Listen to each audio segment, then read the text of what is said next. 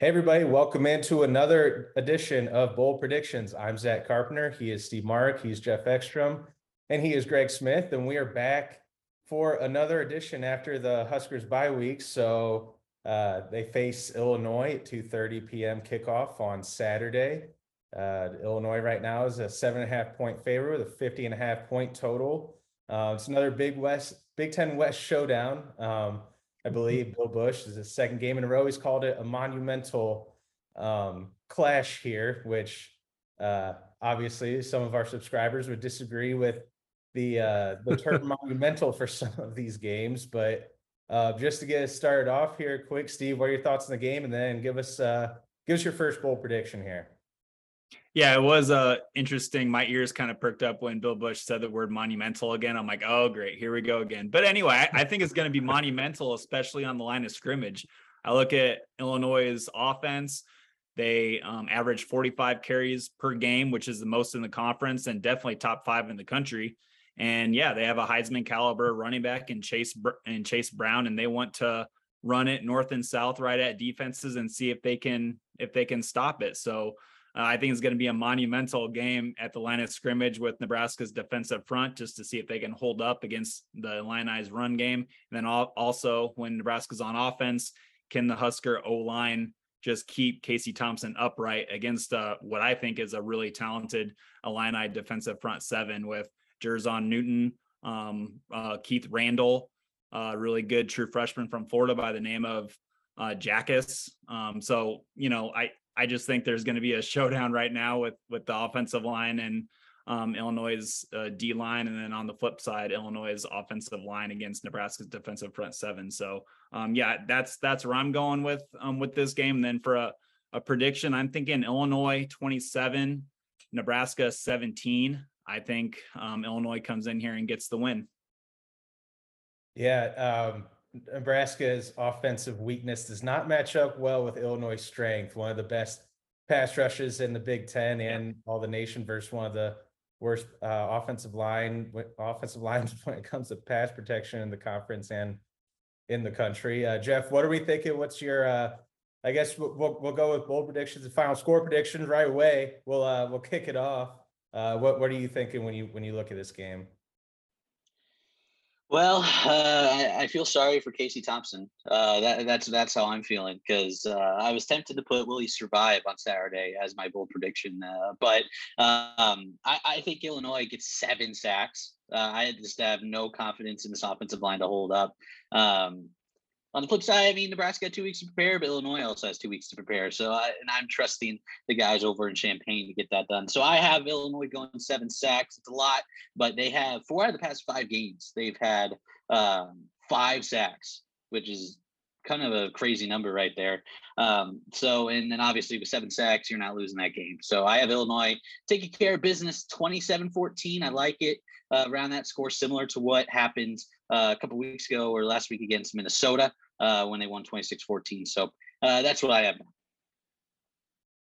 Yeah, and uh, I mean, again, I think it's going to come down to that pass rush versus the offensive line. They really haven't, um, eh, like you said, they Nebraska's offensive line hasn't proven it. Whether they make changes or they don't uh, with, with personnel, it hasn't made much of a of a difference so far. So we'll see on Saturday. Greg, what uh, what do we got here? What do you got? I'm, I'm, I'm Man, counting on uh, coming hot. Uh oh, man! I feel like based on kind of the Nebraska pessimism so far uh, that has been talked about, I feel like this is coming in hot um, in this monumental battle between Illinois and Nebraska. To quote Bill Busch once again, I think that for my bold prediction, I'm going to go Marcus Washington, Has just been somebody I've been thinking about all week, um, considering all the ties that he has. I think it's four different players on Illinois, or three or four different players on Illinois' team that he played with in high school, plus a coach um, that he played under um, that's also now an assistant coach at Illinois.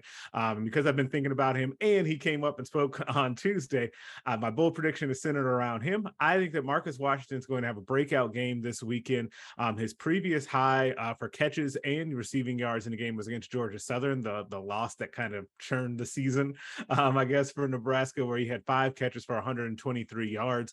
Um, I got him going over 125, so that that can get bold. It's it's two yards, but it still counts.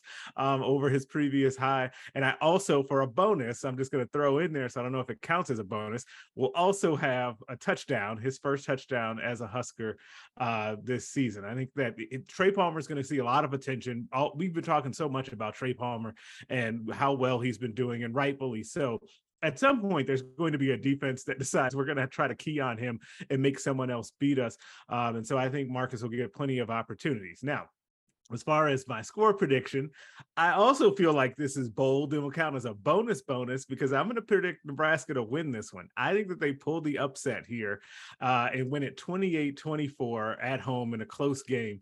Um, and then we'll see how interesting things get around here.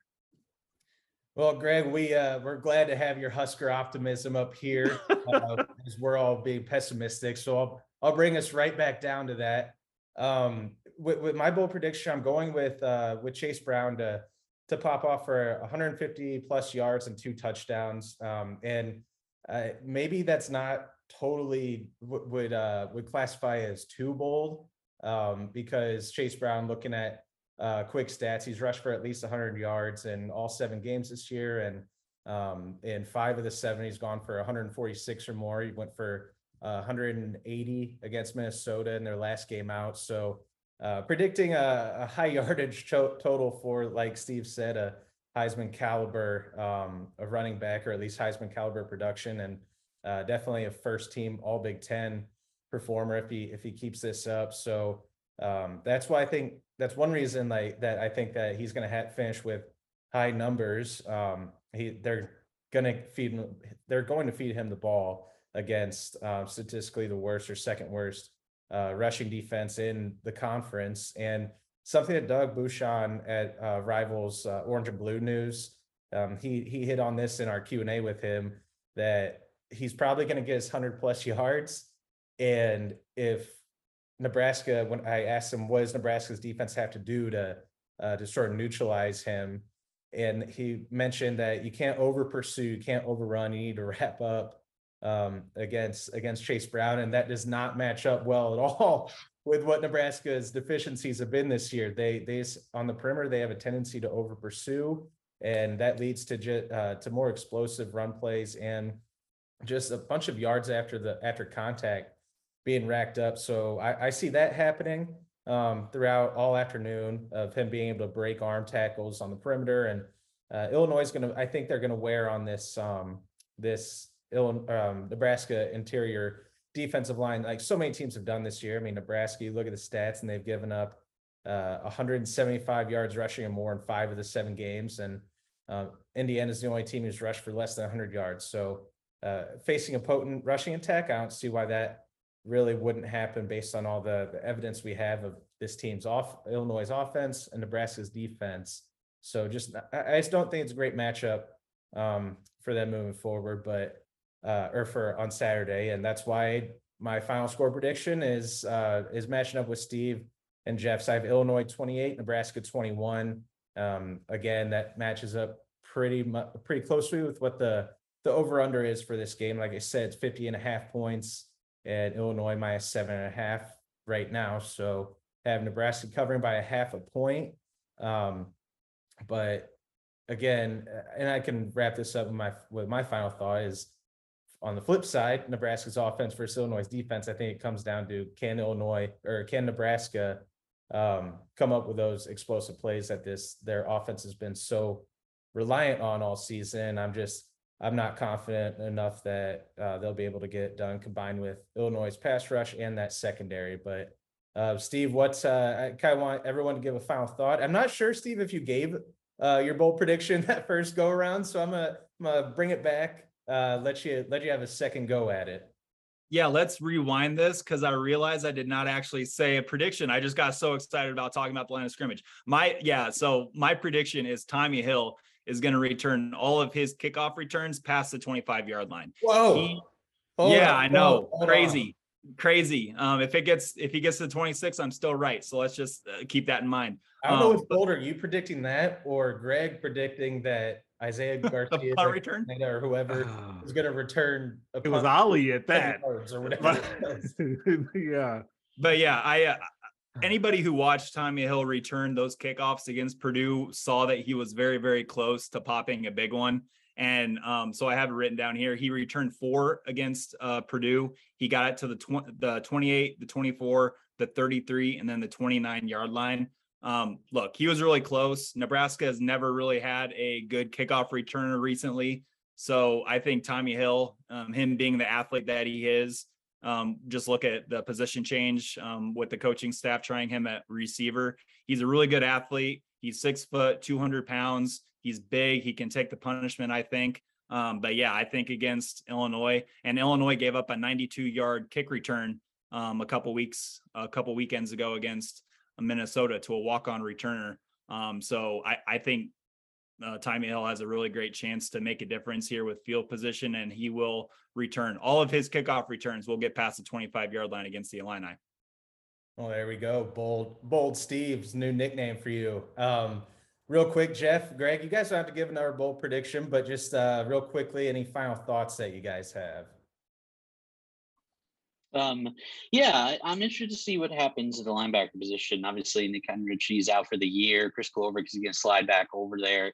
Uh, one of my other bold predictions was that they would combine for 20 or more tackles, just because I think Chase Brown is going to get to that second level, given a lot of opportunities for those guys to get tackles. So I'm interested to see how they respond and how they perform because I don't have a lot of confidence in the defensive line for Nebraska. So those guys are going to have a lot of opportunities to make plays, and they're going to have to make tackles, like, like we've mentioned, if uh, they don't want Chase Brown breaking loose uh, past that, you know, six, seven, eight yard gains at a time. So looking at the linebackers this weekend.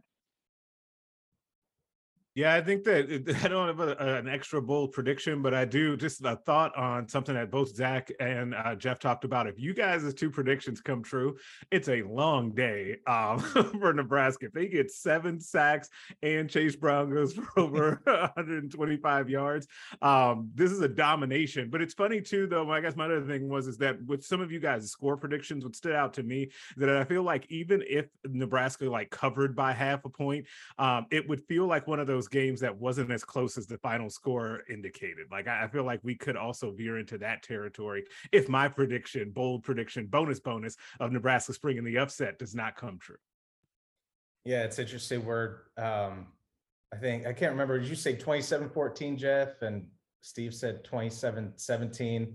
So I've got, uh, I've got Nebraska losing another one score game, which, uh, was just, uh, I'm sure it'd just be another knife dig, um, into Nebraska, uh, into Husker Nation. Um, but we will see on Saturday with, uh, again, 2:30 PM kickoff, uh, from Memorial Stadium, afternoon game, thankfully, not another night game. Uh, I think we're all um, thankful for that. Yeah, uh, exactly. So um, we'll see when the when the ball kicks off on Saturday whether or not any or all, probably not all of these bold predictions comes true. But uh, for Steve Marik, for Jeff Ekstrom, and Greg Smith, I'm Zach Carpenter, and thanks again for joining us for another edition of Bold Predictions.